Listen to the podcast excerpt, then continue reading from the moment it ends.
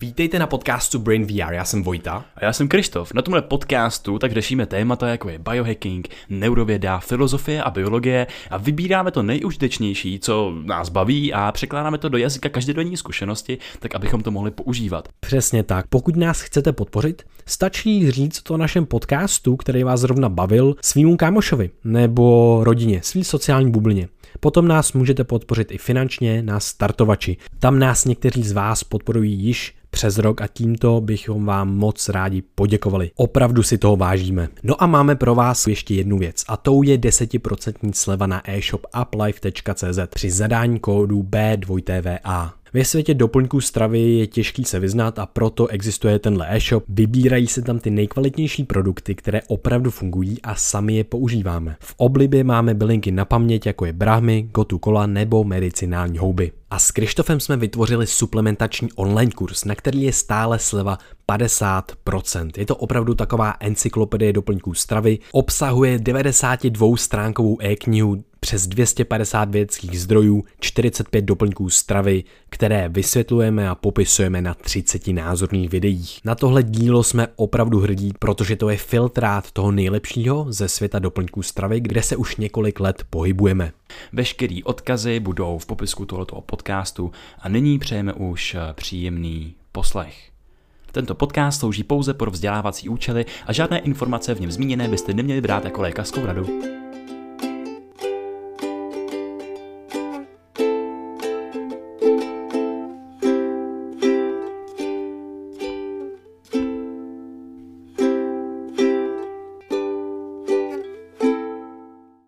No a ještě než dneska začneme, tak bych vám rád řekl o Matadorovi české podcastové scény Danu Tržilovi a jeho podcastu Proti proudu.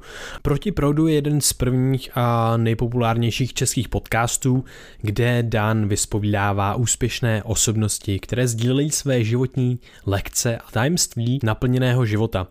Proto si myslíme, že by vás podcast Dana mohl bavit a doporučuji speciálně epizodu 102 s Radkem Ptáčkem, kde řeší, jak žijeme v dnešní společnosti, jestli zapomínáme na to, co je přirozené nebo ne.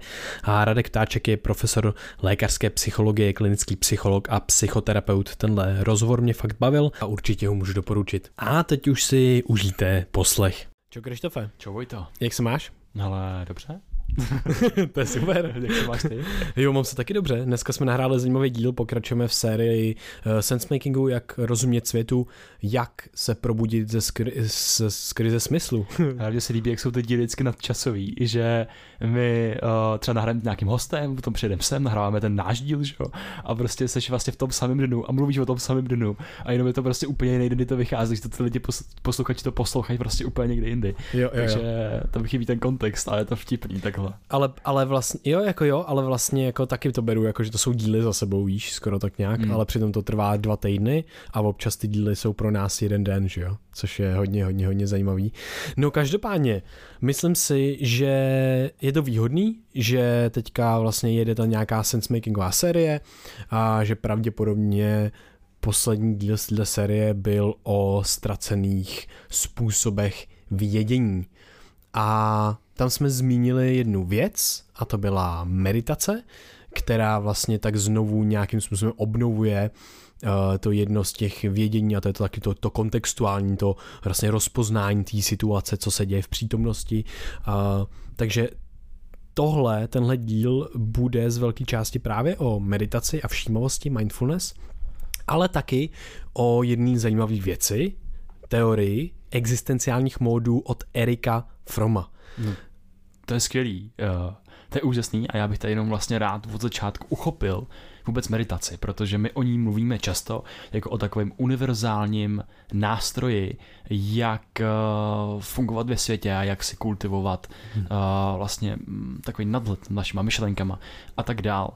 A nahrali jsme o ní jeden hezký díl, který už je hodně, hodně starý a tam jsme mluvili o jakýsi opici v mozku, která skáče různě do budoucnosti, různě do minulosti, my na ní nemáme žádnou kontrolu a ona je taková šílená a dělá si, co chce. No a to jsou naše myšlenky. Nás během jednoho dne napadne šíleně moc myšlenek a samozřejmě, že když nám ta mysl cestuje různýma, různýma směrama a je to takový ping-pong hraje spolu jako od strachu ke strachu většinou, hmm. tak to dlouhodobě neprodukuje moc dobrý třeba vzorce myšlenkový, ale vzorce i třeba nějakého duševního eh, zdraví. A proto je dobrý vlastně myslet na ty, na ty naše přirozený automatický evoluční vzorce, protože proč se to děje, že jo, proč nám tam se tak různě skáče, je, že my máme nějakou evolučně zděděnou negativní předpojatost, kdy vyhledáváme ty negativa ve světě. A ten náš mozek tak je primárně taková predikční mašina, která předpovídá nebezpečí. A protože je lepší předpovědět nebezpečí, než být sežraný nebo ušknutý nějakým pavoukem, hadem nebo člověkem. A tak vždycky je lepší prostě to nebezpečí předpovědět. Hmm. a to přesně pak produkuje ta naše mysl, za kterou tam zodpovídá přímo taková síť v mozku, která neustále ruminuje ty myšlenky a simuluje ty možný, možný nebezpečí. A my se tomu právě můžeme předcházet tou meditací, což je takový uh, trénink naší pozornosti, není to něco, že bychom museli sedět jako mnichové 50 let v klášteře a dosáhnout osvícení. K tomuhle meditace asi může sloužit, ale ta praktická část je právě trénování toho uvědomění toho, že se něco děje, co se nám třeba nelíbí, hmm. co není úplně blahý. Je to trénování nadhledu nad těma myšlenkama, je to nějaký odosobní se třeba od toho uh, tobogánu emocí, který náma zrovna probíhá a vlastně nahlídnutí na tu situaci jinak, abychom my ji mohli vyřešit jiným způsobem. Hmm. No a my se potom dostaneme k tomu, proč se o tom bavíme v rámci nějaký utváření smyslu, protože meditace, jak jsme popsali, že jakousi jako krizi toho utváření smyslu, tak to je, že ve světě jsou různí extrémy a my máme dneska docela problém hledat nějakou tu jako střední linii, jak ty extrémy vyrovnávat, aby to fungovalo udržitelně a dlouhodobě, jak s prostředím, tak s jedincema, který v tom prostředí fungují.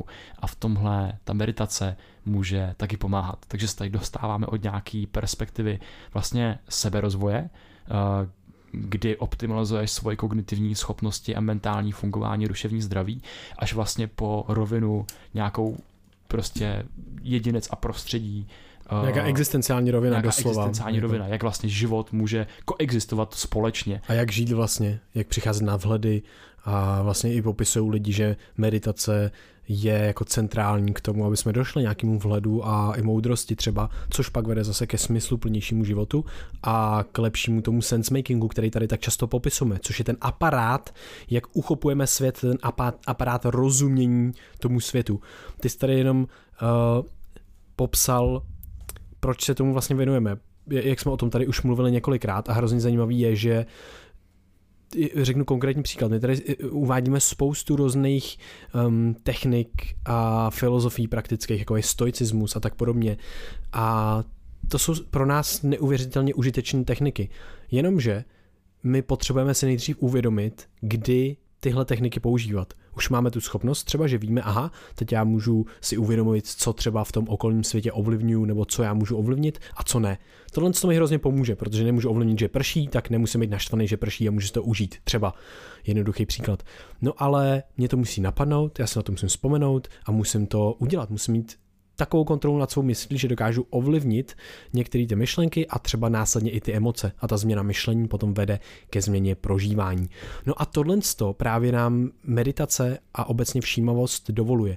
To je takový metanástroj, který vlastně začne automaticky, už nevědomě potom budeme rozpoznávat ty nuance, ty malinkatý změny v tom našem životě, které mohou být problematický. A to je něco, o čem jsme se právě bavili my dva jako soukromně mimo podcast, to bylo to hrozně zajímavé, protože já jsem si uvědomil, že co jako řešíme, že vlastně neustále se snažíme optimalizovat ty nějaký malinkatý nuance a problémy, které se nám, které nám vyvstávají ale prostě to, ten organismus, ta mysl, to vyhledává naprosto automaticky, zaměří se na to a mluví o tom, přemýšlí o tom a snaží se to řešit nějakým způsobem.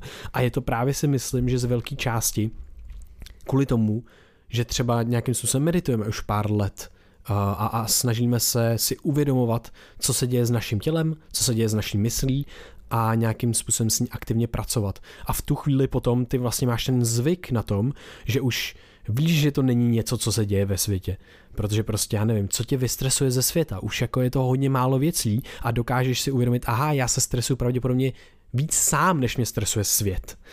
A to je hrozně dobrý si uvědomit, že to je na té naší interpretaci, jak já ten svět beru, že to ovlivní velkou valnou většinu věcí v dnešním světě, protože jasně, když nebudu mít na jídlo, tak budu mít reálně stres a umírat z toho, že nemám jídlo. Ale pravděpodobně kdokoliv, kdo poslouchá tenhle podcast a my dva, tak na jídlo má v tomhle moderním světě, protože má telefon, má sluchátka a má přístup k internetu nebo k Wi-Fi.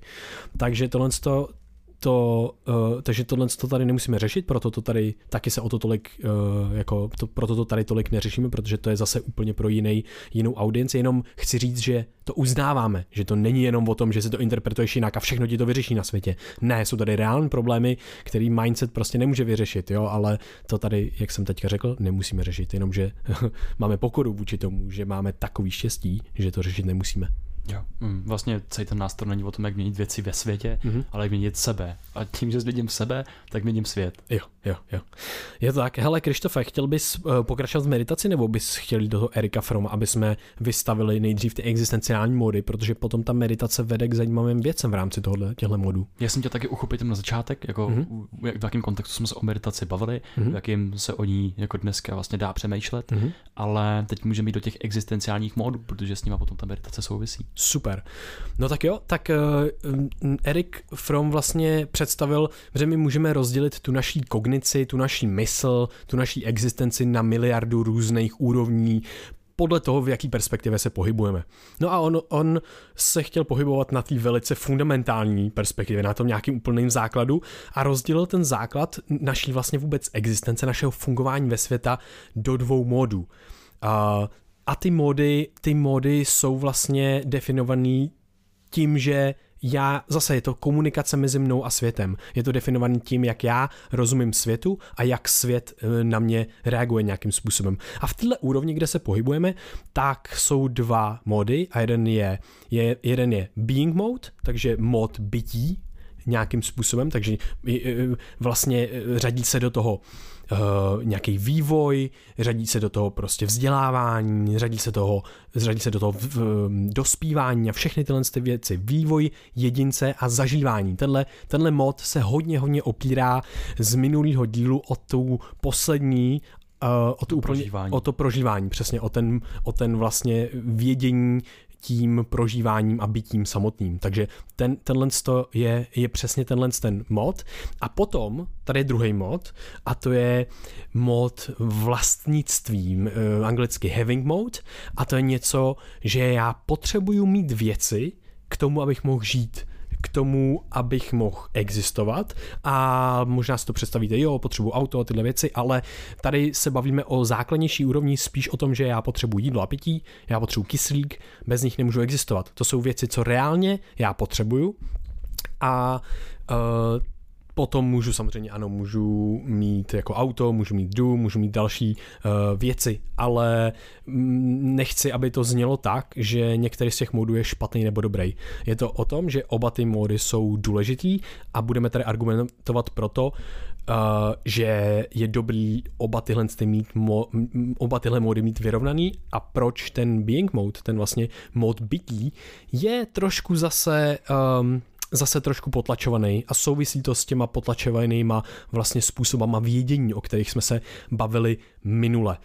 Takže tady je mod bytí a mod vlastnění. A ono s tím, tím souvisí ještě jedna věc a to je mýtus paláce. Co je mýtus paláce?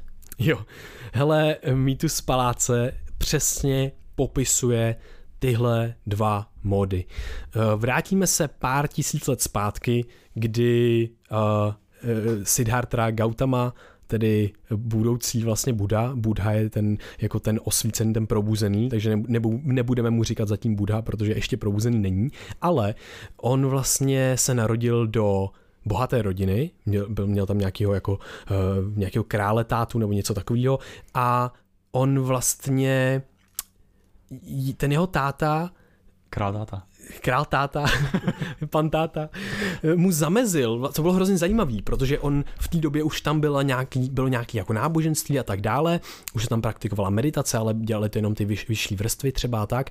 A oni mu předpověděli tomu tátovi nějaký jako sudičky, že ten jeho syn, že bude buď velký jako uh, vůdce a bude v tom jako materiálním světě v uvozovkách, jo, ten král prostě nebo něco podobného, a nebo že bude velký spirituální vůdce.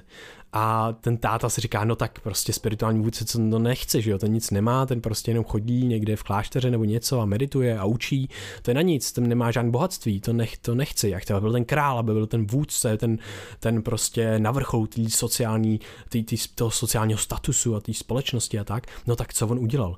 On ho zavřel do toho paláce a tím, jak byl bohatý, tak on mu on mohl zařídit přesně, jak bude vypadat jeho prostředí. A už od malička ten Siddhartha Gautama byl obklopený krásnýma, krásnýma ženama, spoustem jídla, spoustem, spoustou pití, všechno tohle, co tam měl, měl tam všechny ty jako materiální věci a naprosto mu byla odepřena, no ne naprosto, on se trošku učil, on se měl, musel mít vlastně vzdělání pokrytý jako vši, všim, ale neměl tam tolik tu spirituální vlastně roviny, aby nedoš, nepřišel ke, do kontaktu s nějakýma těma věcma, aby nebyl ten spirituální vůdce. A hla... tam neměl ten reálný život. Že? Jo, a hlavně tam neměl žádný ten reálný život, on tam neměl žádný utrpení, on si myslel, že ten život celý je jako v bavlnce, nic nikde není špatný špatně. No a potom přišla hrozně zajímavá věc. Uh, ten prostě po několika letech vyšel ten Siddhartha, nevím, už myslím, že už byl jako teenager, tak vyšel s nějakým svým kamarádem nebo s nějakým svým učitelem ven do ulic z toho paláce. No a co on najednou viděl? On najednou viděl, že někde na ulici někdo žebrá o jídlo, že má hlad a on se ptal vždycky, co, co, co se to děje, jak, jak, to, že tady, jak to, že tady někdo žebrá. Ten učitel mu to se snažil vždycky vysvětlit a ten a ten jako Siddhartha nechápal, jak je to možné. A pak někdo, někdo naopak prostě tam na sebe jako křičel a, a byl na sebe naštvaný. Pak na konce někdo tam jako umíral a on za, za, viděl tu smrt a najednou co se, co se dělo. Siddharthovi se začal bořit jeho svět. On totiž žil v nějakým přesvědčení a najednou nechápal, jak to, že se ta jeho hlava jak to, že ta jeho mysl vůbec si nesedá na ten reálný svět, najednou vůbec neladěj spolu. Protože já mám nějaký přesvědčení a najednou to je takový, to je jako definice bad tripu, že najednou se mi, že jo, celý ten svět bortí prostě. Takže on se ptal vždycky toho učitele a ten učitel mu to jako vysvětloval, ale Siddhartha to jako vůbec nedokázal pochopit. No a potom se stala ještě jedna velice důležitá věc. On na cestě zpátky do toho paláce, protože už se bál, už chtěl zpátky z toho vlastně hnusného, nebezpečného světa, na který vůbec nebyl zvyklý. Bránil se, jeho, jeho hlava prostě mu to nedokázala přijmout. Prostě potřeboval se vrátit zpátky do toho paláce, kde měl všechno, co potřeboval a kde nebylo umírání, kde nebylo stárnutí. Uh, tak tam se potřeboval vrátit a vlastně to trošku vyblokovat, ale potkal ještě jednoho člověka. A ten člověk byl starý, neměl moc věcí a potkal právě Siddharthu. Ale co Siddhartha uviděl, uviděl klid v jeho očích a tohle je taková inspirace pro Siddharthu, že najednou člověk nemusel mít věci, mohl být starý, ne úplně až tak zdravý třeba, a přesto měl takový klid v očích, vyzařoval z něj taková pohoda. A Siddhartha se jako začal přemýšlet, co to vlastně znamená, jak je to možné. No a proč je to mýtus eh, paláce a jak to souvisí s, tím, s těma modama? No, ten palác pro Siddharthu byl právě ten mod, ten heavy mod, ten mod toho vlastnictví.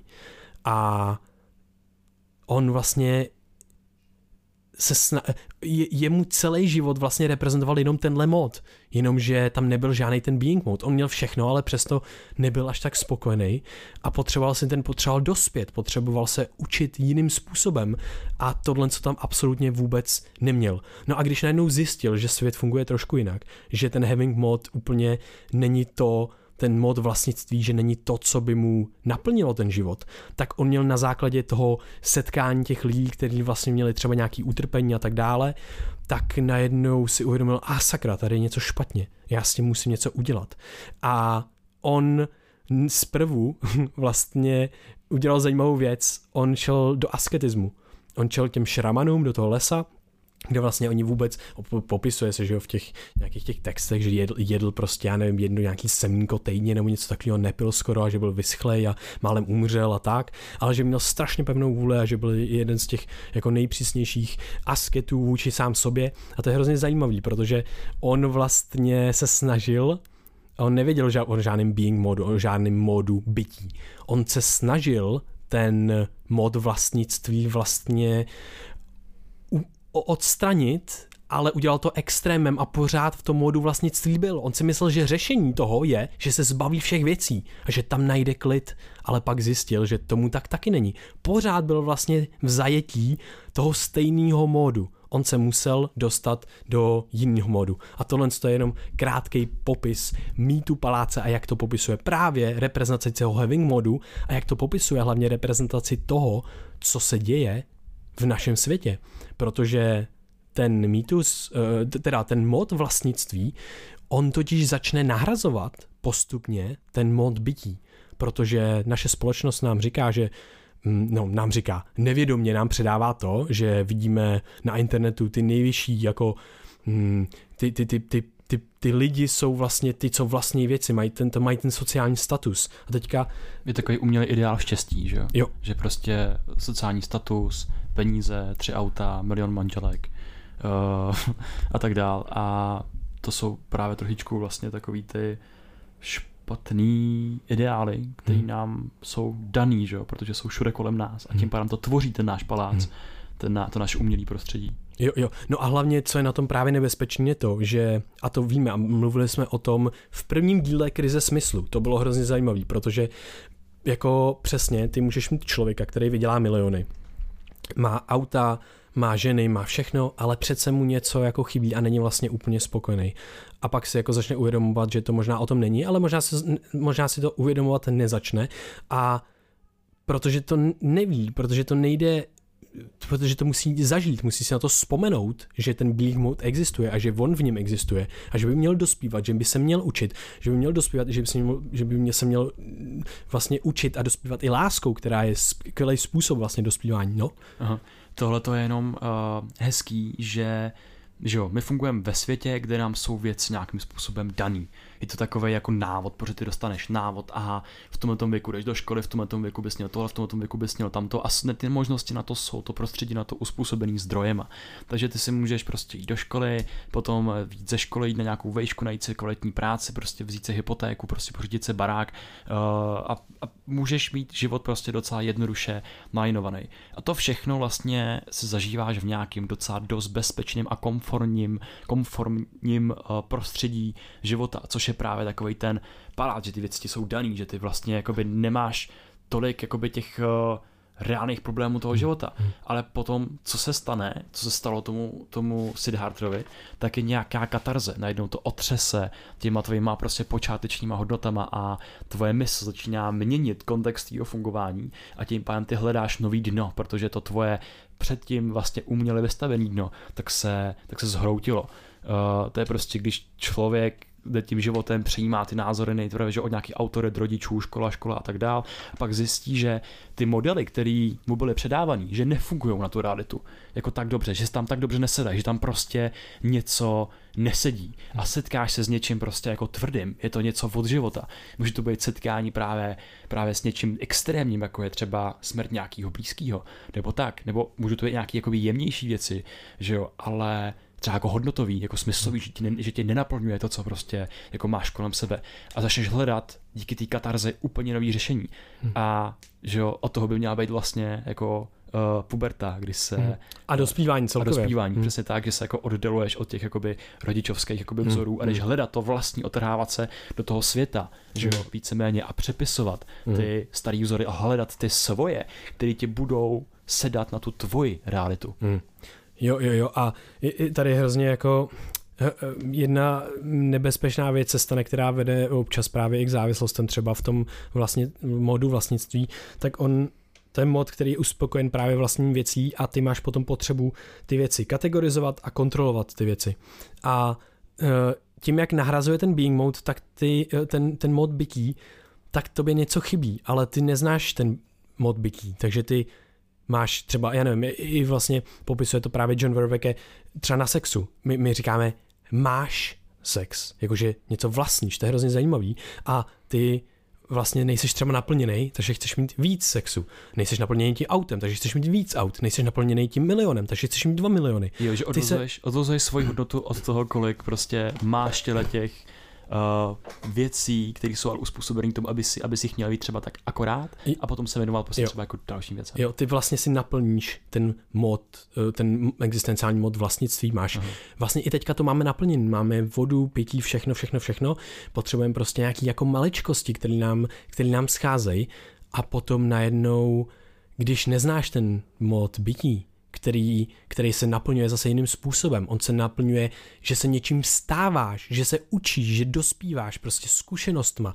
To je hrozně zajímavý, protože ten being mode, ten mod bytí je naplněný těma ztracenýma způsobama vědění, o kterých jsme mluvili prostě přes hodinu v tom minulém díle. Takže tohle se krásně jako spolu, spolu napojuje. A je to takový, budeme mluvit dál o tom, proč vlastně spojujeme meditace a tyhle ty módy.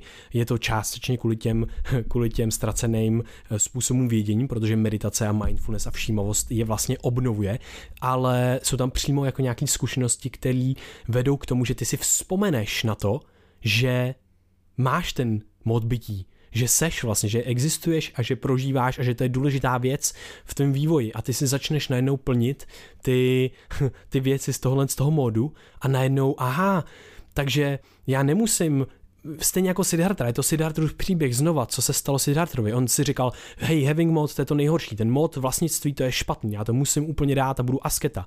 No a zjistil, že to je blbost, že jo. Pak šel do druhého, eh, do druhého extrému, stal jsem závislem, prostě to je zase z toho, uh, už nevím, jak je to původně u Siddhartha Gautamy, u no to je už Budy, ale že jo? jo, Herman Hess napsal příběh, který je současníka Budy a on právě měl úplně tu stejnou cestu. Pak se stal závislý na sexu chvíli, pak se stal závislý na vlastnictví, na penězích a tak dále. No a potom stejně se začal učit od řeky.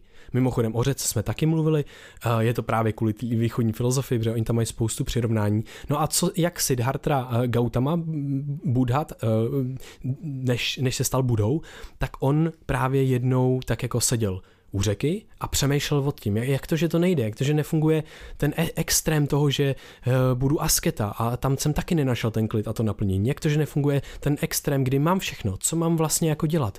A teď najednou, najednou uh, plula loď a tam byl učitel hudby s žákem, který hrál na housle. A ten učitel mu řekl, ať to nenatáhne ani moc, ať to moc neutáhne, ani moc nepovolí, že to musí být tak akorát, aby to znělo dobře. A ten Siddhartha měl najednou vhled, měl uvědomění a uvědomil se, no jo vlastně, já musím najít nějakou zlatou střední cestu. Něco, co moc dobře všichni známe, opakuje se to neustále, že to je taková jako moudrost vlastně, asi z toho vzniklo nějaký kliše, ale uh, opravdu to není o těch extrémech a najít nějakou a tu vlastně nejtěžší cestu, protože tam nemáš jasně dan mantinely. Je jednoduchý být v extrému, protože už dál nemůžeš, ale být ve prostředku, hledat ty nuance, kde si optimalizuješ tu zkušenost, nenatáhnout ty, ty struny na těch houslích nebo na té kytaře prostě moc hodně nebo málo, natáhnout je tak akorát, aby to znělo dobře. To stejně máme za úkol udělat v našem životě. Mít tak akorát, aby jsme žili zdravě, aby jsme se dožili eh, věku, aby nám bylo dobře, aby jsme měli kde bydlet a měli střechu nad hlavou, ale zároveň uh, si plnit jiný zkušenosti s životem, dospívat, učit se věci, zažívat věci. A tohle, když propojíme a když najdeme rovnováhu, tak to podle uh, vlastně i té východní filozofie, i podle těch kognitivních věd ve finále, který to spojují dohromady a, a interpretují některé z těch věcí, tak je ten návod na to, jak vlastně uh, jak vlastně dojít k tomu šťastnému životu nějakým způsobem, nebo a hlavně, a hlavně smysluplnému životu. Jenom o tom mluví Jamie Veal, že právě ta naše subjektivní zkušenost taky jako lezení nástroje.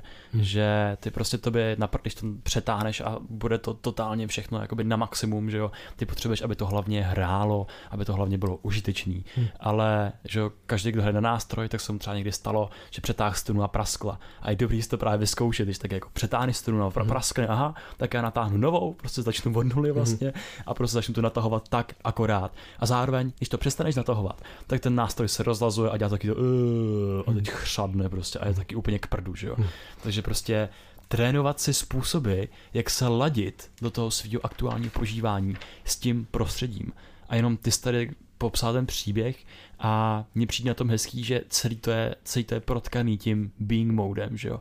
Jenom vždycky třeba ten palác, když byl v tom komfortu, tak tam byl jenom jeden typ toho bytí. Jeden, hmm. to se tam byl ten mode, ale prostě jenom jeden typ. Pak šel ven, byl tam další, ten asketismus byl další, že jo. A vždycky tam bylo prostě, byl being mode a pak to bylo naplnění tím having modem hmm. prostě. A tak je postupně šel a zkoušel ty extrémy, že jo. Jsi tady řekl, byl závislý prostě na věcech, na majetku, na sexu, na, na dalších věcech a je super vlastně si takhle do té svojí subjektivní zkušenosti pohltit spoustu různých věmů, zážitků, zkušeností a forem bytí, aby si zjistil, že právě ono ti to třeba neuspokojí. To říká spousta právě těch milionářů a hvězd, který mají to sociální uzdání a postavení, že je to nenaplnilo. Hmm. Teď, když se podíváš na lidi, kteří se stali slavní velmi mladí, tak najednou uh, jsou v depresích, prostě v 25, v těžkých depresích, hmm. protože se ocitli v tlaku, který je neustojitelný a najednou ty nedokážeš odlišit ten signál od toho šumu v tom okolním světě. Takže rychlý vystoupání na ten žebříček, tak eh, na, na, toho, na ten žebříček toho having hmm. modu, tak taky není řešení.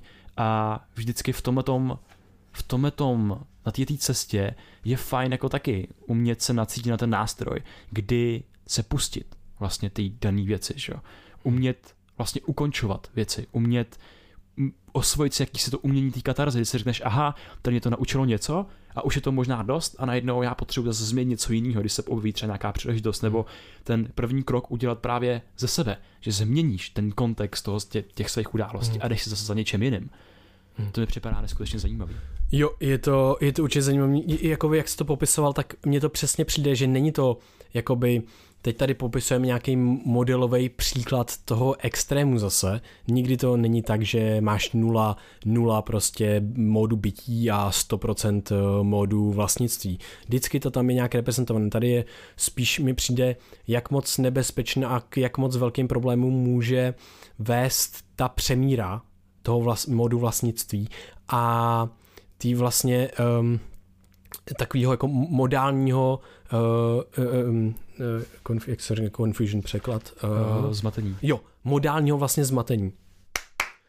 Tohle modální zmatení je podporovaný právě bohužel i vlastně jako marketingem, protože ten marketing právě útočí na, ten, na tenhle ten mod vlastnictví a je to přesně ono. Ty máš, ty máš potřeby se naplnit a naplnit si ten mod bytí jenomže ty máš potřebu pro lásku a snažíš se to naplnit tím, že máš sex. Ty máš potřebu dospět a snažíš se to naplnit tím, že vlastníš věci a že si koupíš auto, protože to přece ty velký, bohatý a super týpci dělají, že jo? Což je hrozně zajímavý a ty, teď jsi to popsal, že máš jako jenom jeden, že třeba byl v tom paláci a že tam byl ten being mode, ale byl brutálně potlačený a mě, ze, mě jako tady pro mě je nejvíc nebezpečný to, že člověk si nemusí uvědomit, že ten, being, že ten mod bytí je. Že může pořád a pořád být na tom kolu, kdy se snaží ty hluboký, velice hluboký potřeby člověka cítit lásku, dospět a stávat se něčím vlastně v tom životě a mít smysl, tak se neustále snaží nastavit eh, vlastně nějakým způsobem tím, tím modem vlastnictví jako nahradit. A tady mi to přijde nebezpečný, že je, no prostě jako nemusí k tomu dojít. Jako může k tomu dojít prostě v nějaký brutální až krizi, že jo? Což se lidem děje. Prostě lidi přicházejí s nějakou jako krizí existenciální a s nějakýma jako hlubokýma stavama deprese, třeba úzkosti a až tam si uvědomí, že aha, možná to je o něčem jiným. a ob... ztráta smyslu, ztráta jo. naplnění, že jo, ztráta vůbec jako sounáležitosti s těmi jo. věcma, odpojení od nich, protože že jo, jakmile začneš vlastnit jakoby věci a víc věcí a víc věcí, vede to k přemocňování hmm. a nové věci ti poskytují méně toho požitku, že to jsou nějaký uh, já jsem na to nic nečet teda, mm. ale prostě je to asi nejzmiňovanější takový fenomén, který je různě přítomný a to je, že jakmile dosáhneš určitého bohatství, tak už to nepřispívá k tvýmu naplnění a štěstí. Ty od jisté úrovně máš, máš nějaký skokový, takže máš nějaký bohatství a teď prostě wow, já si můžu zajistit prostě základní potřeby, prostě uh, střechu, střechu pod nohama, střechu nad hlavou, střechu nad hlavou, uh, jídlo, pití, uh, prostě partnerský vztahy, sociální hmm. postavení a tak dál. To ti zajistí nějaký úroveň bohatství hmm. a pak najednou už ty můžeš tu úroveň bohatství znásobovat, ty můžeš mocnit a ono už to k tvému štěstí přispívá jenom velmi malým způsobem a možná, možná ho to může i snižovat. Jo, dlouhodobě vlastně jo, protože ty seš pořád vlastně, tam, tam to popisuje, i, i právě John Verwecke to popisuje jako hluboký existenciální zmatení a to najednou může k tomu přispívat, ale možná zase ještě v té meta dlouho, dlouhodobý úrovni eh, to je něco, co tě z toho dokáže dostat, že ty se dostaneš na takový, do takového zmatení, že najednou, aha, možná musím dělat něco jiného. Ale ono to není vůbec nutný. My nemusíme docházet k, k hlubokému existenciálnímu zmatení, můžeme přemýšlet o existencialismu, všechno, všechno, všechno, ale můžeme si taky uvědomit, že to naše prožívání, že ty jiný způsoby vědění jsou esenciální pro to naše prožívání a že se můžeme naučit pohybovat uprostřed té řeky, uprostřed té cesty a vyrovnat ty extrémy, bejt prostě ano e, a, a ukazuje se to prostě máme spoustu kamarádů, kteří se vydají prostě na cestu a úplně nechci žádné věci, nechci nic vlastnit a pak jsou uzavřeni na té cestě, protože velice těžko se vracejí zpátky a velice těžko si tady hledají to postavení, protože zase úplně se odevzdali tomu jenom módu bytí a tam zjistili, aha, tam to taky nejde. Takže fakt to není easy a fakt nás jako, eh, jako lidský druh to žene do těch extrémů. Je super, že si to zažijeme, ale my už můžeme čerpat z moudrosti a z moudrosti samotného Siddhartha Gautami, který došel potom k probuzení a stal se budou a ten o tomhle tom přesně mluvil. Jo, ty jsi tady popsal úplně přesně to, co jsem chtěl zmínit, a to je ten druhý extrém, že ty se můžeš dostat do toho extrému bytí. A tady zase právě mám nějakou osobní zkušenost, kdy jsem si myslel, že budu cestovat a že prostě nepotřebuji peníze, že prostě dá se uh, prostě Jižní Evropa procestovat za 12 stovek na tři týdny. A to je prostě jako dostatečný důvod, protože vlastně vzdát se vůbec materiálního života a odstřihnout se od nějakého toho systému. No ale právě ty se tím being modem na té jedné úrovni můžeš přehltit taky takže najednou už ti ty samé zážitky zažíváš, prostě potkáváš spoustu nových lidí, potkáváš, zažíváš spoustu nových zážitků, poznáš nový místa a zjistíš, že na té fundamentální úrovni je to pořád to samý. Je to úplně to samé, jakože ty najednou už nežiješ ty zážitky, ty máš zážitky, ty sbíráš hmm. zážitky hmm. a je to zase ten having mode, že to prostě ztrácíš tu schopnost plně ty věci prožít a jak říkáš, je potom těžší vlastně se dostat zpátky, aby si vyrovnal ten extrém a šel zpátky do toho having modu. A co je zajímavé, že já právě předtím, ten asi pár měsíců předtím, kdy jsme, kdy jsme zahráli první díl tohle podcastu, tak uh, já jsem měl odjíždět někam úplně dopryč, měl jsem od, od, odjíždět do Maroka a v hlavě jsem měl takový plán, že vlastně na té cestě zůstanu. No a co se stalo? Tak já jsem onemocněl. A to mě dalo prostě na jedno místo, na dva měsíce. A já jsem byl na jednom místě a mohl jsem jenom číst knížky a přemýšlet. A tam já jsem si prožil vlastní katarzy, že o tom cestování, o tom being modu a o tom odosobnění se od všeho majetku, to taky není. Protože kde jsem trávil tu nemoc, prostě byl jsem tak strašně nadšený, že mám rodiče a že mají barák a že mají všechny ty věci, že mají teplo, že, má, že mají ledničku plnou jídla. A to prostě mě jako zachránilo víceméně tohleto. A najednou skrz tu katarzi jsem si uvědomil, aha, já potřebuju to vyrovnat. A vydal jsem se vstříc vlastně tomu having modu, že vlastně já potřebuju si vydobít nějaký svoje postavení, abych měl zajištěný sám sebou, se, se svojí zodpovědností, nějaký základní potřeby. No a teď je hrozně hustý, že se to děje a že ta cesta k tomu nebyla tak jako dlouhá a trnitá, protože fakt v tom dnešním světě my většinu věcí máme zadarmo, nepotřebujeme k tomu víceméně nic a nějaký jako základní úrovně se nám dostává jako poměrně, poměrně rychle třeba. A teď právě máš výchozící pozici v tom having modu a ty tam najednou můžeš propašovat ten being mode. Ten being mode je ve skutečnosti úplně tou fundamentální úrovní, protože ty v každém tom uh, procesu vlastnění tak můžeš tomu mít ten vztah toho bytí že prostě ty můžeš si procítit to, že máš ten hrníček, že řídíš to auto a je to skvělý a můžeš si to znova uvědomovat, že to používáš jako nástroj, všechno. a najednou prostě můžeš vyrážet na rychlý výpady, třeba na stop, aby si zase otestoval ten nekomfort a ten hmm. mod toho bytí, že jo. Uh, můžeš vycházet na túry do hor a tam zase si trénovat nedostatek. A tam se dostáváš k tomu jádru toho svého bytí, toho překonávání těch extrémů. A potom v neposlední řadě ty si můžeš ten mode propašovat do každého všedního dne, kdy si dáš pár minut jenom pro sebe, prostě ponoříš se právě do té meditace, nebo jdeš lesem a trénuješ všímavost a zjišťuješ, že seš a že dokážeš procítit svoje tělo a že tahle prožitek toho tvýho těla, té existence, té radosti z toho, že decháš čerstvý vzduch na horách, tak to ti neposkytne téměř jako žádná jako materiální věc. Mm-hmm. Ty jsi tady uh ty jsi tady teďka zmínil to jádro, jádro bytí a já bych tady právě popsal a postupně se už dostáváme právě k té meditaci a k té všímavosti.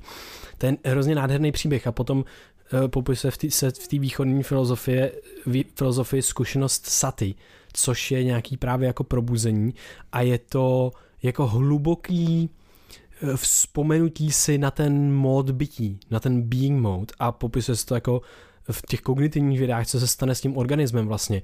To není, už jsme tady rozebrali vhledy, co to vlastně jako znamená a tohle je vhled na úrovni existence. Nejenom na řešení problémů, ale ty si to vezmeš na celý svůj život a máš vhled do toho svého života a znova je tady vzpomenutí si na to, že tady jsou tyhle dva mody, na ten being mode, který ty se do něj narodíš, ty seš, ty, ty, ty ho máš celou dobu, ale když o něm nevíš, tak samozřejmě jde s ním velice těžko pracovat, jak jsme teďka popsali. Když a... seš, že jo, tak nemůžeš nebejt. jo, jo, přesně, přesně. Když seš, nemůžeš nebejt.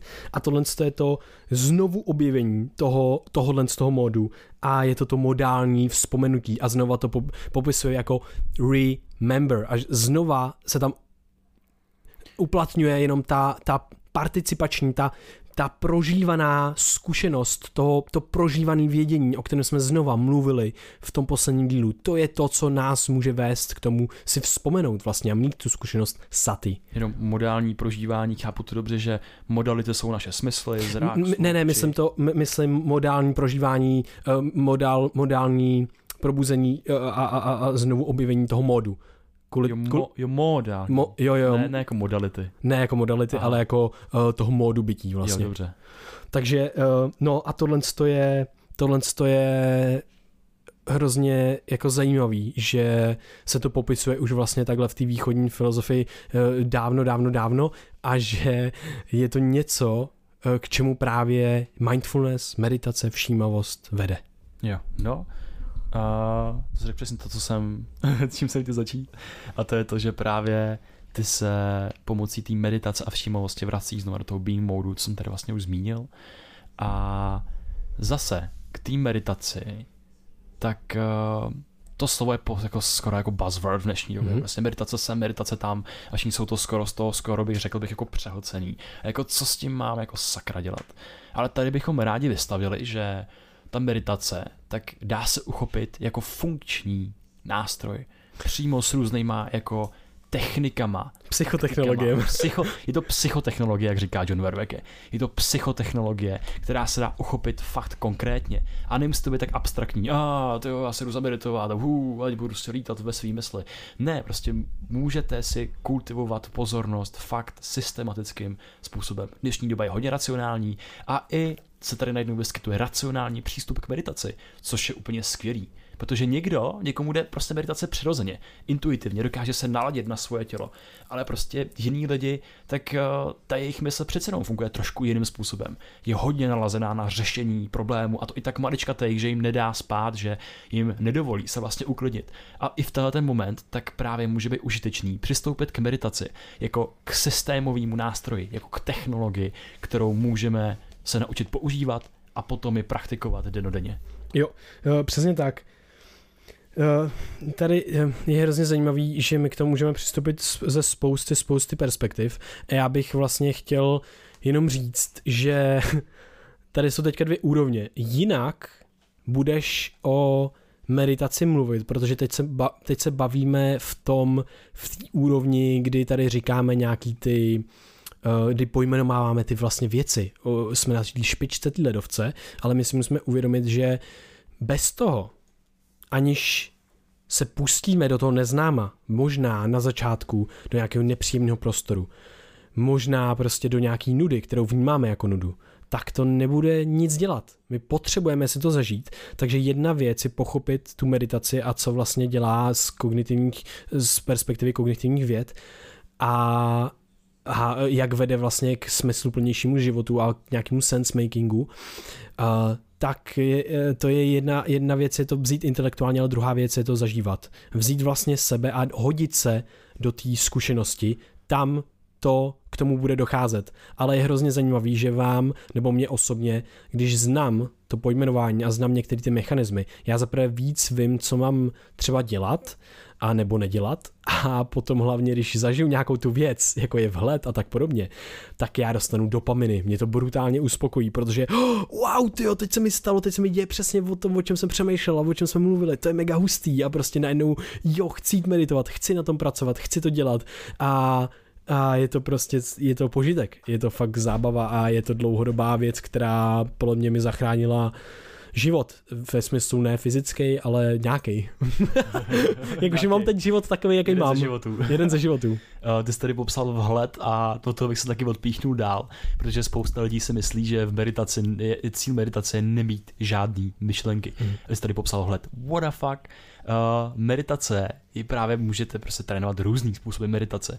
A jeden z těch hodně zajímavých je dostat se do takového módu, kdy uh, jenom pozorujete procesy, které se vám dějí před očima a samozřejmě jdu do meditace, kde jsem náročný týden a hlava začne sypat problémy ven. A teď prostě je to vlastně jenom o tom pozorovat a občas po nějakým skočit a pak se vrátit zpátky, učit se, vlastně vracet se zpátky z toho neustálého chytání těch problémů a nahlížet na, tý, na ty problémy z té perspektivy. No a co se stane po chvíli, občas třeba po pár minutách, občas po několika hodinách praxe té meditace, tak je, že najednou to tu hlavu, hodně zjednodušeně řečeno, třeba přestane bavit a už nezačne tolik analyzovat ty problémy a začne spojovat různé věci. A tam najednou vzniká ten prostor pro vhled, kdy se spojí dvě úplně odlišné věci a vzniká tam ten náhled na kontext toho našeho života a jeho konání. A to mi připadá skvělý, že vhled je vlastně něco, co ti může dít před očima nebo v té mysli nebo někde a není to, o, není to jenom o tom, že máš jako prázdnou hlavu. Mm-hmm. Hele, tady je uh, jedna skvělá knížka, kterou uh, napsala Ellen, Ellen Langer a je to Síla všímavého učení a je to hrozně hustý, protože ona tam přišla s pojmem um, uh, lehká bdělost. Jo, protože, a to popisuje taky spoustu, spoustu učitelů z východu meditace, tak popisuje, že máš jako těžkou a, a jako hard, hard bdělost, jako takovou, takovou tvrdou bdělost. A to není dobrý, protože tvrdá bdělost ti zamezuje uvolnění té mysli a tady hm, bude se soustředit na to. Hm, Mingi Rinpoche mimochodem to krásně popisuje, jak se soustředí na tu věc nějakou prostě. A ta hlava vlastně se nedostane z toho furt modu, kde se snaží furt uchopovat věci a furt je pojmenovávat a furt jako něco vlastně dělat.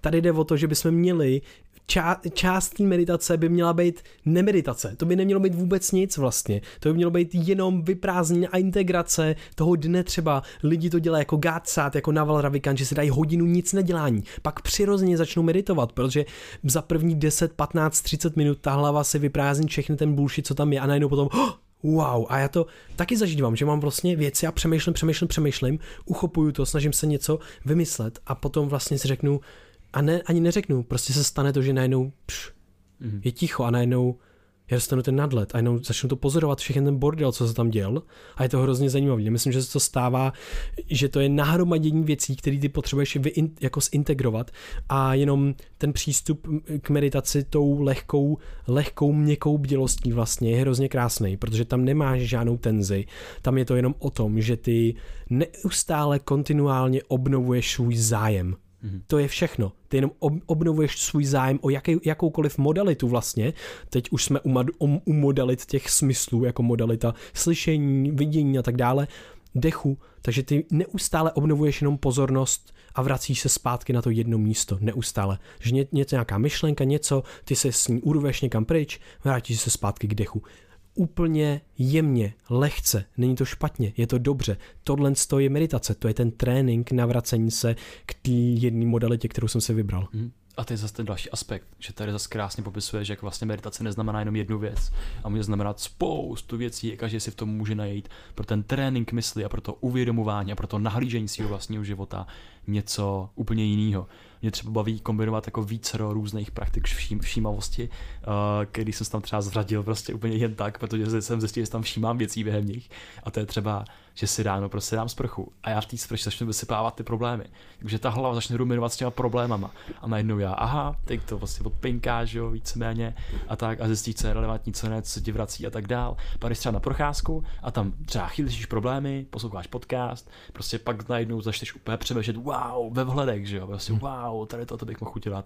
A pak třeba mě baví jakoby ta meditace, jako sama o sobě, třeba i v rámci toho jednoho dne, kdy se poštěstí všechny ty praktiky narvat třeba jako za sebe, tak je to fakt hustý, protože najednou tam máš třeba, zjistíš, že máš víc prostoru najednou se věnovat tomu, tomu tělu, že máš víc prostoru si nacítit to tvoje prostředí, udělat tam třeba nějaké jakoby pro sebe ty meditace, které ti přináší vlastně ty dopaminy, to štěstí, to procítění těch modalit, těch jednotlivých, těch jednotlivých smyslů.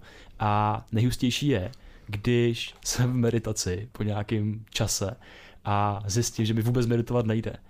A naučit hlavu, abych v tenhle ten moment si uvědomil, že to, že mi vůbec nejde meditovat, znamená, že potřebuji víc meditace. tak to mi zabralo několik let a neustále se to učím.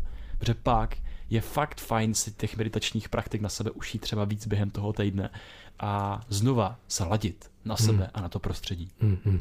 Jo, přesně a tohle je hrozně důležitý, protože to je, je to i o tom rozpoznávání, je to ten meta úroveň toho, ta mindfulness se z pohledu a všímavost se z pohledu těch eh, ztracených způsobů vědění popisuje i jako ta, i jako to takový meta meta to kontextuální vědění, meta rozpoznávání ty situace, že ty se učíš rozpoznávat, jak rozpoznáváš tu situaci. Uh-huh. Takže ty máš prostě najednou uh, fakt vhled do toho, jak to funguje třeba i v tom mozku, protože a v tvý hlavě, v té mysli, ne v mozku samozřejmě.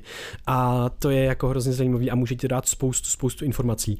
A my jsme tady řekli mnohokrát vhledy, o vhledech jsme se bavili, ale tady je jenom důležité si připomenout, že to je vlastně nějakým způsobem změna rámce toho daného problému nebo dané věci. Já na něco nějak koukám, to mi zamezuje tomu řešení, já potřebuji to rozbít na jednotlivé vlastnosti a poskládat to jinak. A jak to poskládám jinak, tak najednou mám, oh, wow, tady to bylo celou dobu takhle, ale já jsem to neviděl, to je hustý. A tohle je vhled a ten vhled se může stát na té úrovni existence a bytí.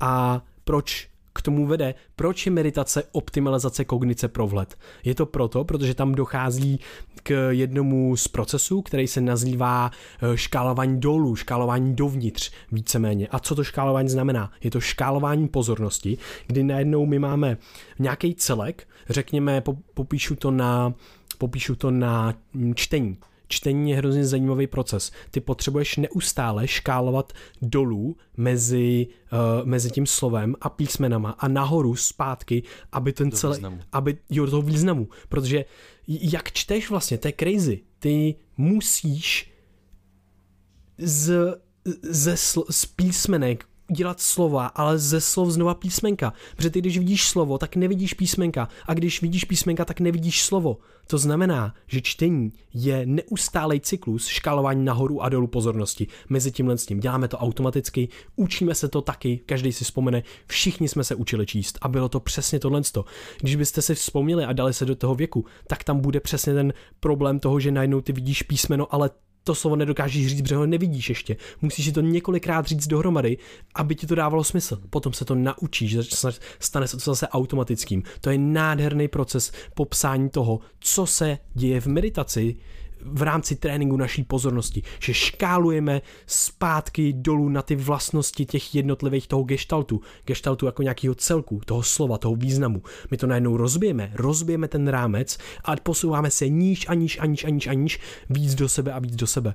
My jsme to popisovali, když jsme seděli a tohle, o tomhle jsme mluvili v těch krkonoších, tam byl krp, No já jsem viděl krp a byly tam prostě nějaký obložení kamen. No a když škáluju dolů, tak najednou si začnu všímat jednotlivých kamenů třeba, že jo. A to je jeden z typ škálování. Pak jdu nahoru, jdu škálovat obráceně, teďka tady máchám rukama do prostoru, jakože se objímám tu místnost, škáluju nahoru a co se děje tam? Tam si uvědomuji tu místnost, že jsem v celé tady té chalupě a můžu jít dál a dál a dál, ale můžu jít i zpátky do sebe. A zpátky do sebe, to je to, kam vlastně meditace míří a taky to vede k jednomu prožitku. Jo, uh, mně přijde hezký, že to škálování dolů je potom takový, jak jsi říkal, optimalizace kognice pro vhled. A to se mi hrozně líbí mimochodem. Tak je to, že ty jakoby prohlídnul jakýsi automatický reakce, Uh, protože tam na tom se vyskytuješ neustále, že jo? To je i to, jak čteš ty, ty slova. A když něčemu nerozumíš, nějaký větě, tak si čteš znova a znova. Čteš si na úrovni těch písmen, na úrovni těch slov a potom tam třeba docvakne prostě jakoby ta nová, nová věc, že jo? Ten, kdy dáš prostor tomu mozku, aby pojmul ten vlastně jakoby celkový kontext. No a je hustý, že my máme těch různých automatických vzorců, nejenom jak čteme různý slova, ale jak přistupujeme k různým situacím, jak vidíme věci, tak jsou prostě uložený v tom mozku, jsou to zaběhlý okruhy a, a vzorce, které se rozsvěcují vždycky v té dané daný události. No a ty, když škáluješ dolů, tak znova ti před hlavou probíhají ty vzorce, jako když čteš tu větu, který nerozumíš, znova a znova. A najednou ty jdeš níž a níž a hledáš nějaký společný featurey, vlastnosti. A až když se dostaneš na nějakou úroveň, tak nebo tam třeba přijde vhled, protože ty to tak jako vlastně degraduješ ten smysl, jakoby ten význam toho tvýho automatického vzorce, že prostě můžeš jít až na nějakou, no to hodně těžko jako vlastně může, no, máš tam nějakou metaforu. Jo, no, mám, je, mám takový, uh, představ si, že mám, já mám ten krp, který vidím, a tam ty šutry. A teďka je, já je rozbiju na ty jednotlivé, už tam nebudou slepený. A teďka tvoje mysl automaticky mi z toho dělá ten krp, ona automaticky, ta inteligence mi vlastně vnucuje ty, tu patrnost, vnucuje ty vzorce. Jenomže ty, když neustále rozebíráš, no tak jednou z toho automatického vznikání věcí se náhodou stane něco jiného. A třeba užitečnějšího, reálnějšího. A najednou to je ten vlet, to, to je to přerámování. Takže ty vlastně vědomně uh, postupně rozebíráš věci a možná nevědomně, možná vědomně je zase tvoje mysl skládá dohromady. Ale někdy se stane to, že posloží jinak, výhodněji, ale ty to uvidíš až na základě toho, kdy to rozebereš na ty jednotlivé vlastnosti. Mm, jo, John Verwecke to popisuje nějak, že, jo, že jak jdeš dolů tou pozorností, protože ty přesně jdeš od těch jakoby patrností, mm. třeba sebe jako člověka, svých myšlenek, tam nějaký vzory, aha, já když se odosobním od téhletý uh, od tohoto nějakého objektu v té mysli, který ve mně vyvolává nějaký jakoby třeba vnitřní prožívání a tak, a najednou ho rozdělit na ty jednotlivé části, tak najednou tam vnímám jakoby nějaký podsystém, to jsou samotné myšlenky. Mm. Aha, to je úroveň, to, který já s tím můžu ta zase jít prostě ještě níž a najednou tam vnímáš prožitky. A už tam nejsou jenom ty myšlenky. Zase to, jsi to ještě, ještě rozdělil na úplně základnější věci, protože i ten prožitek tě napadne nějakou formou myšlenky. Ale prostě už to vnímáš jakoby v jiný úrovni a najednou, aha, já mám prožitky a najednou kam s těma prožitkama můžu. A ty prostě najednou cestuješ tou pozorností vlastně víc k tomu, k tomu jádru. Jako ještě jádru vlastně může to být nějak, jako nějaká souhrná věc. k, jádru, k jádru bytí vlastně. K jádru bytí. Na těch souhrná věc na těch jednotlivinách, a ty zjistíš, aha, tak počkej, co je jakoby pod těma myšlenkama, pod těma prožitkama a pod tím, pod tím dál, a jednou zjistíš, že prostě je tam nějaký jakoby prožitek, tvýho vlastního těla, co všechno jakoby ti splývá do jednoho a je to, John Verwek je to popisuje jako pure consciousness no, event. No, no je to hlavně prožitek právě nejenom toho těla, ale co to prožitek toho těla způsobuje a kde se to objevuje. Je to prostě uvědomění si toho vědomí, kde nemáš už nic jiného. A to je přesně ono, to je ten pure consciousness event a ty jsi jenom vědomý svého vědomí a už nemůžeš vlastně nikam jít dál, no. protože bys šel do bezvědomí a tam nemůžeš. To už by, toho už bys nebyl no. vědomý. Takže ty jdeš na úplně základní úroveň tvýho bytí a tady taky dochází, právě to popisuje, je to jeden z těch, z těch uh, jako zážitků nějakých, uh, kde vlastně může dojít vlastně k tomu k tomu změn, změně toho kontextu i toho života, protože ty si můžeš vzpomenout na ten being mode, kde tady přesně se v něm nacházíš. To je pure being mode, to je pure consciousness. Čistý jenom vědomí, nic jiného. Jo. A co je hustý, je v nějaký jakoby praxi, jako všímavosti, že nesedíš třeba v té meditaci, tak je, že to může víc k nějaký jistý jako aktualizaci k daný situaci třeba, v daném kontextu, v daném životě, v přítomném momentu, že jo. To je prostě jako nějaký bytí v přítomnosti. To nemůžeš v dnešním světě prostě praktikovat denodenně 124 hodin denně. Jo, ale, wow. ale, ale prostě je to, že ty najednou můžeš vnímat události tak, jak fakt přicházejí a reagovat na ně. Protože prostě seš člověk a lidi jsou o to, aby prostě řešili nějaký problémy, nemusíš se brát osobně a najednou reaguješ na věci. Prostě tvoje tělo něco dělá, jsi víc nějakým způsobem nalazený, intuitivní, uh, to, to může znít jakoby divně, ale fakt, když seš jakoby v té externí přítomnosti, kdy se dostaneš tím škálováním dolů, až jakoby pod nějaký ty myšlenky, až to začneš sjednocovat na ty základní vlastnosti, tak uh, je to takový hodně zajímavý prožitek přítomného hmm. momentu. Hmm. Jo, a to je jedna z esencí toho, té optimalizace kognice pro vhled a co vlastně meditace dělá a jak k vhledu a hlavně k tomu hlubokému existenciálnímu vhledu. Ty jsi tady popsal nádhernou věc, ty jsi popsal pojmout celkový kontext života. To je ono, protože ty najednou tam dostáváš, ty docha, do, procházíš do jiných úrovní své existence, do nadhledu, do, vycházíš na tu řeku, na ten břeh třeba a to je všechno, kde ty můžeš najednou, wow, já funguji takhle celý život a co když najednou máš, ty celou dobu to tady bylo přede mnou a já to neviděl a vidíš si, uvědomíš si, že aha, já jsem žil tady v tom having modu, já můžu do toho modu bytí a najednou třeba to prožiješ právě a díky tomu si to uvědomíš. A to je ten hluboký vlet, který ti mění to, jak vnímáš svůj život a samotnou realitu, což je hrozně hustý. Ale to ještě není cíl těch východních tradic. Tohle to není ještě to, co jako by měl za, eh, zažít Buddha eh, nebo tím Siddhartha a eh, tím, čím se stal budou vlastně. A to je jako druhá věc a tam k tomu můžeme přidat vlastně škálování nahoru Hmm. Což je hrozně zajímavý. Ty jsi tady krásně popsal to, jak si rozvinul ty ruce do toho prostoru, jako když se nadechneš a rozepneš jakoby ty paže a nevím, seš otevřený tomu světu kolem a ta tvoje pozornost je brutálně vlastně v tom prostoru kolem vně. Když to, když jdeš tím škálováním dolů dovnitř, tak kdyby ty ruce stahoval a stahoval se do takového jakoby klubíčka do centru sebe, že jo, hmm. když prostě jakoby do toho bezpečí dovnitř ale teď se bavíme o tom škálování ven, o, tý, o, tý, o, o tom otevírání se vlastně hmm. světu. Hmm. Jo, hele, uh, myslím, že bychom mohli udělat tu praktickou, tu, tu ukázku, chceš to, chceš to udělat s tím, s tou probou, protože to je ukázka změny, změny té perspektivy. Nebo můžeme to popsat jenom, uh, nemusíme to ukazovat přímo, ale můžeme obojí. Jo, můžeme to klidně popsat, protože jakoby naše pozornost, tak jak je škálovatelná, jak mm-hmm. s ní mhm. můžeme pracovat, tak to je další metafora, na který bychom to mohli ukázat. A to je, když si naši posluchači, jestli máte něco teď po ruce, tak si to eh, vemte do ruky. Můžete třeba tuška. tuška. Tuška je úplně ideální. A ta tuška... Nějaký, a nějaký předmět třeba? Nějaký předmět, nebo prostě jdete v tramvaji, můžete vzít tušku a mm-hmm. prostě předmět může být v okno. A vy tou tuškou... nebo tramvaj. nebo, nebo tramvaj, nebo nějaký člověk, co stojí vedle vás. Jeho hlava a najednou vy tou tuškou můžete začít poklepávat na ten objekt. No a co je hrozně hustý, je, že my se tou naší pozorností můžeme soustředit na více věcí. A bude to víc k různým typům prožitku.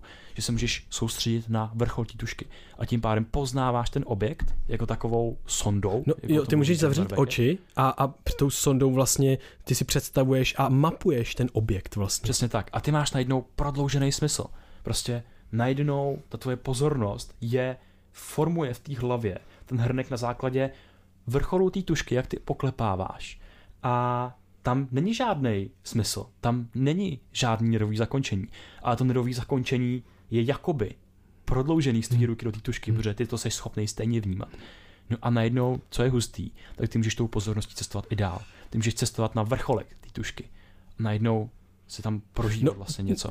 Můžeš cestovat jakoby můžeš cestovat jenom, že se zase soustředíš na vrcholek prstů, na palec, na ruku a zase prostě poklepáváš. Hmm. No jenom co při tomhle tom je mega moc zajímavé je to, že ty máš nějaký ten předmět, ty ho poklepáváš a seš si vědomý, máš pozornost na tom předmětu, ale potom přijde to kouzlo, ty změníš tu pozornost a uvědomuješ si jenom tu svou probu, třeba jenom, jenom tu tušku a najednou ten předmět zmizí ty, když ji zmizí z pozornosti, ty ho už tam nemáš, ty se ho neuvědomuješ. Pak když ještě níž, uvědomuješ si už ne, ne tu tušku, ale jenom svoje senzace prstů. To by je zmizí ta tuška za chvilku. Je to mega kouzelný, je to mega hustý a ty potom můžeš jít právě škálování, škálováním dolů až vlastně níž a níž a níž do těch svých pocitů, do těch svých emocí, do toho svého prožívání až k tomu Pure Consciousness Event. A naopak, je to mega zajímavý, protože ty vlastně jdeš a rozšiřuješ, rozšiřuješ ten svět a začneš si potom uvědomovat třeba tu místnost, začneš si uvědomovat to město, začneš si uvědomovat uh, to celé prostředí, kde se nacházíš, tu planetu a potom i ten vesmír. A vede to taky k nějakému prožitku. Tady to se uplatňuje, hodně se v tom zase uplatňuje uh, to, to vlastně participační, to, to, to, to, to zapojení nás, tohle, tenhle ten typ vědění, ten typ, typ vědění, který vede k propojení nás a našeho prostředí a vede k uvědomění si té účastnické participační povahy nás v tom světě, spoluexistence, té koidentifikace se světem. A tohle, když uděláme v tom eh, v, tým, v tom extrému a dojdeme na ten konec, tak najednou my se uvědomíme, že jsme právě součást toho všeho a zažíváme jednotu s tím světem.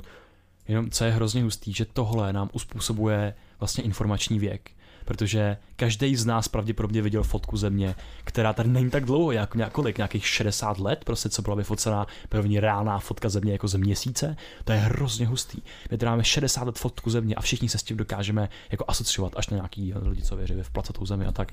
A, ale najednou my tady máme celý, celý výzkum, který se zabývá vesmírem, sluncem, známe naši soustavu, víme, kolik tam je planet, prostě už nějakých, já nevím, tisíc, dva tisíce let, prostě kolik je planet okolo nás, naší sluneční soustavě. A my vším tím tím poznáním, kterým víme právě o přírodě, víme o našem prostředí, o našem městě, o našem bytě, pokoji, rodině, přátelích, tak nejenom my tou pozorností můžeme cestovat ještě víc. A všechny tyhle, tyhle ty, ty, ty vědění, co známe, tak můžeme zahrnovat do té naší pozornosti.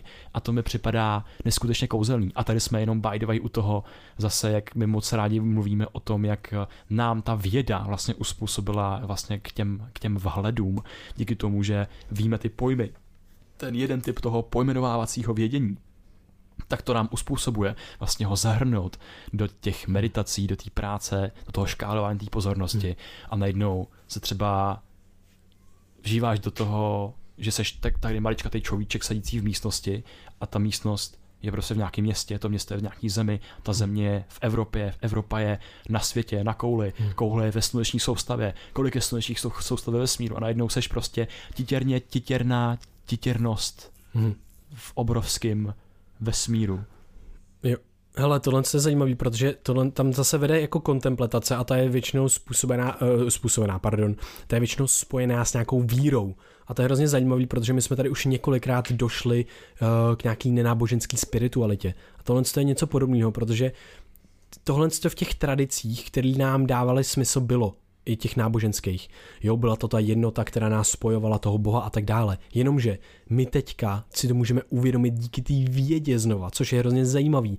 A můžeme si pro, uvědomit tu, tu propojenost všeho, nevyhnutelnou vlastně. To je hrozně hustý a máme na to díly, dáme určitě odkazy, protože tam to popisujeme úplně do mrtě, tady na to není prostor, jenom prostě řeknu jeden jako citát různých, eh, existují různý systémový myslitele, který o tom hodně mluví, ale eh, Edgar Morin, mám to strašně rád ten citát a to je, eh, musíme respektovat diverzitu, ale uvědomit si fundamentální jednotu.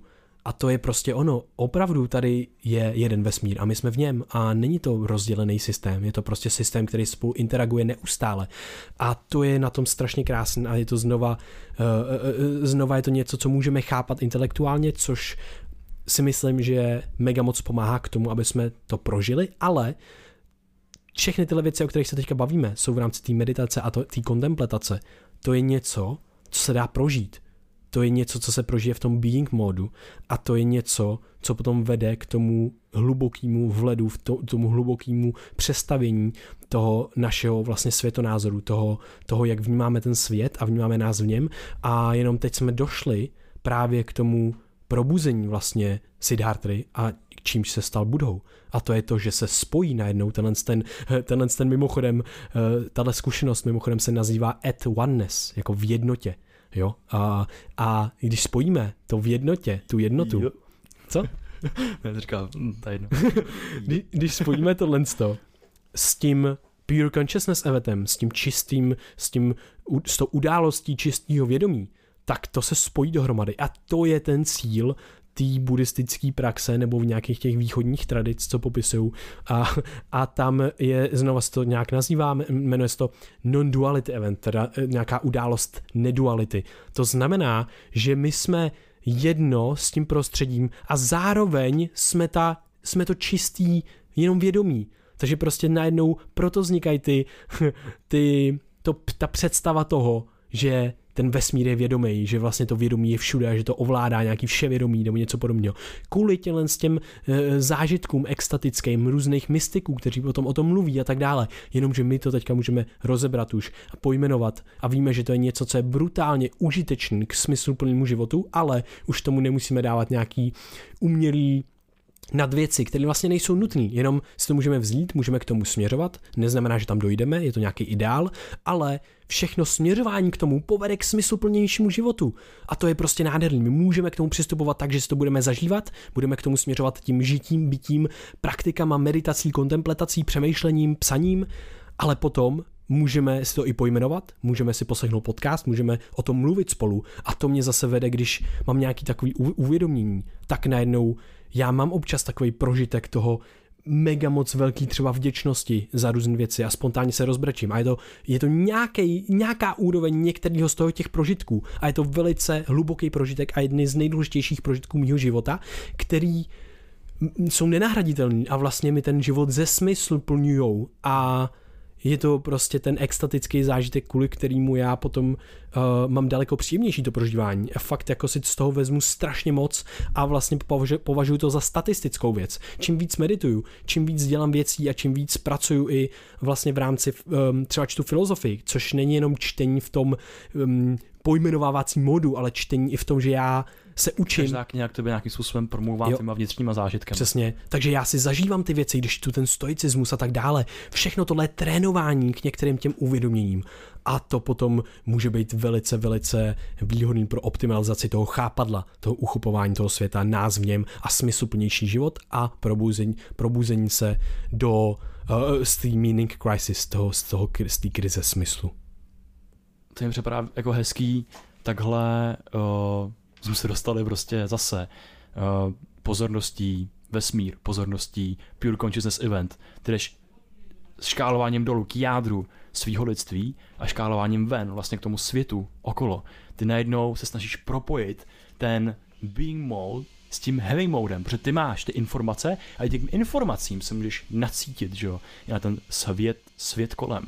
Takže najednou ty z toho, z těch dvou věcí uděláš to jedno a můžeš to zakombinovat prostě do toho non-duality eventu a to mi připadá hrozně hezký a jsou takový ty a momenty, takový to rozplynutí, kdy seš přímo, uh, jak by řekla filozofka Anna Hogenová, s rozpravou vlastně s tím daným fenoménem, hmm. že jo. A to mi připadá neskutečně krásný. A to zase popisuje jiný člověk, který se právě i systémově věnuje meditaci, je, že dneska se tady rozmohla taková jako mm, revoluce meditační, mindfulness revoluce, jak ty to prostě o tom mluvíš taky, nebo John Berweke. A spousta lidí jde meditovat, nebo ne, jen kvůli tomu, že to je cool a že to vypadá hustě na Instagramu a tak.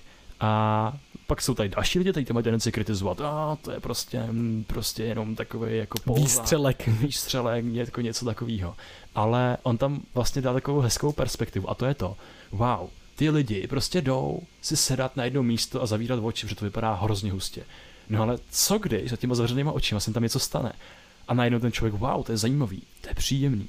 A začne, začne v tom sedět víc a začne zvyšovat tu frekvenci vlastně těch jednotlivých meditací a všímavostí. Pak se třeba zasekne prostě, když vyjde z koleje na ulici, vidí barák a ten barák k němu nějak promluvá nějakou svojí estetikou a nádherou a najednou wow, to je tak hustý, já jsem v rozpravě s tím barákem přede mnou a ten barák na mě nějak působí. Je to prostě nádherný a najednou i prostě tím, že se začneš jako vedlejším způsobem s tou meditací, tak to v tobě může probudit ty hluboké prožitky, tyhle ty změny perspektiv, tu kognitivní flexibilitu, hmm. že ty najednou začneš uh, zažívat ty jiný cesty třeba toho vědění a vnímání bez vlastního těla.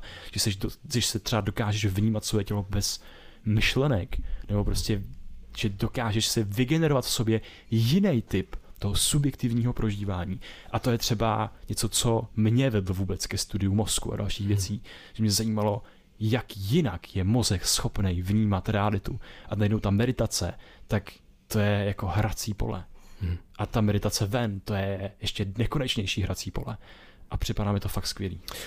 Mně to připadá strašně důležitý, mě eh, mrzí, já myslím, že předáváme jinýma úrovněma komunikace, než jenom eh, slovama to nadšení pro nás a to proč si myslíme, že to je tak zásadně a důležitý. Hrozně si toho vážím vlastně, že, že, že toho jsme schopní nějakým způsobem, ale ještě bych rád to řekl těma slovama, že přesně jak popisuješ, tyjo, je dobrý, že to je cool, protože tím to bude dělat víc lidí a jedno proč to dělají. Je hlavně důležité, že to dělají. Jedno, jestli to dělají špatně, dobře nebo něco. Statisticky se zvyšuje pravděpodobně z toho, že se něco stane. Že to budou dělat častěji, že tam něco prožijou. To je úplně jedno.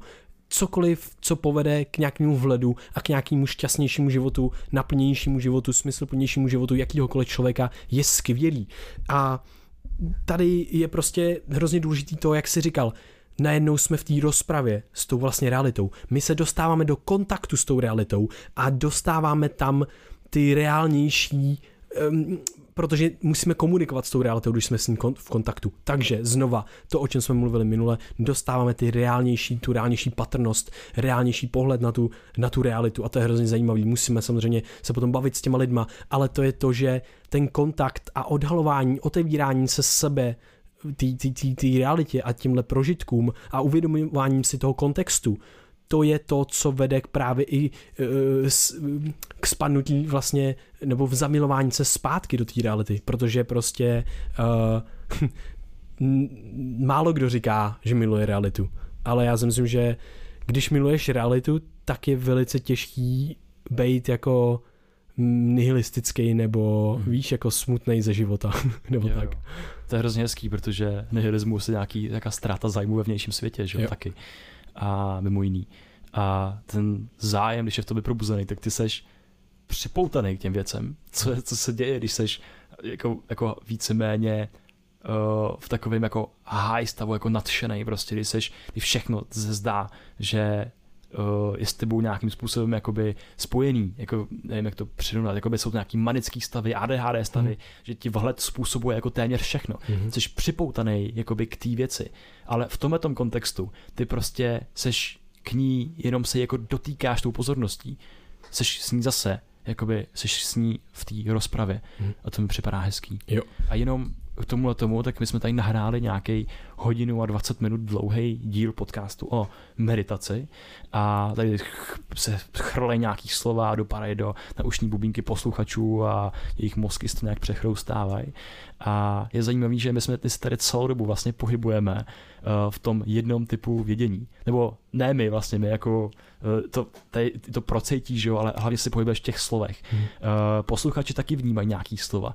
A takže najednou my tady uchopujeme v meditaci, v tom pojmenovávacím typu vědění. Hmm. A je hustý, právě bych tady znovu odkázal, aby kdo jste se neslyšeli minulý díl podcastu o čtyřech typech vědění, o různých cestách vlastně vědění, tak abyste se ho pustili, protože tady najednou z tohoto pojmenovávacího módu třeba těch problémů a možných strategií a řešení můžeš cestovat po té pyramidě dál a můžeš se dostat třeba k tomu procedurálnímu vědění, do toho děje, že těch schopností. Začít prožívat ty hmm. schopnosti, třeba jít na tu procházku a kultivovat si jako ty věci. Nebo flow je taky určitým typem hmm. meditace, když hraješ na hudební nástroj nebo děláš nějakou aktivitu, sport a tak, tam můžeš být brutálně všímavý a hmm. být v takovém jako modu až jako meditačním, kdy si všímáš různých věcí, najednou fotbalista je víc ten balón a svoje prostředí, než jakoby, že by vnímal svoji vlastně jako sense of agency, svoji vlastní identitu. A můžeš jít hloub, že jo, můžeš jít prostě do toho kontextu tebe a toho prostředí, kde rozpoznáš svoji roli s tím prostředím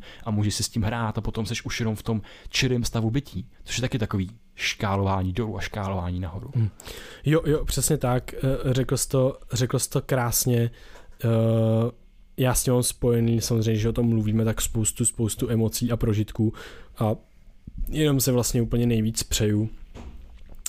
Můj sen je takový, že by to jednomu člověku mohlo dát vlet vlastně třeba tenhle ten podcast, to je vlastně, to by bylo hrozně nádherné, já bych, to bych si strašně moc přál.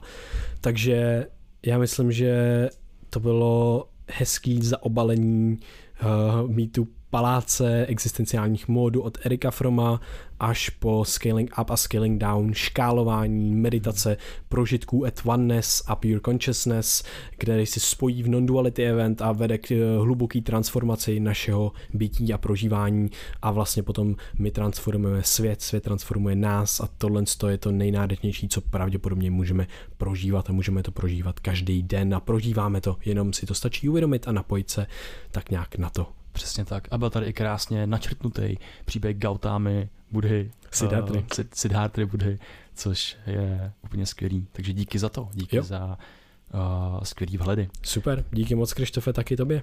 Děkuju. A děkujeme i vám, posluchači, že jste se doposlouchali až sem. Jestli si myslíte, že vám tento díl něco přinesl, tak budeme moc rádi, když to budete sdílet se svojí sociální bublinou a my se tak můžeme dostat do mozku a uší někoho dalšího a škálovat v nich jejich pozornost uh, dolů a dovnitř a nahoru a do stran. A uh, taky nás můžete podpořit uh, třeba like na Instagramu, na Facebooku, našich sociálních sítích a dál taky podporou na startovači, kde nám můžete poslat stovku a nebo všechny vaše peníze. Protože nám to, každá koruna nám zkrátka moc pomůže tohoto dělat dál, pomůže nám vybírat ten signál z toho šumu kolem, jak se líp vyznávat ve světě a líp se učit pojmenovávat ty problémy, který vlastně tak rádi řešíme, protože jsme lidi a člověk je stroj, na, nebo ne stroj, člověk je něco, co moc rád řeší problémy a je k tomu velmi dobře uspůsobený. Takže děkujeme za vaši pozornost, mějte krásný den a přejeme příjemný všímový prožitek. Mějte se krásně. Brain VR.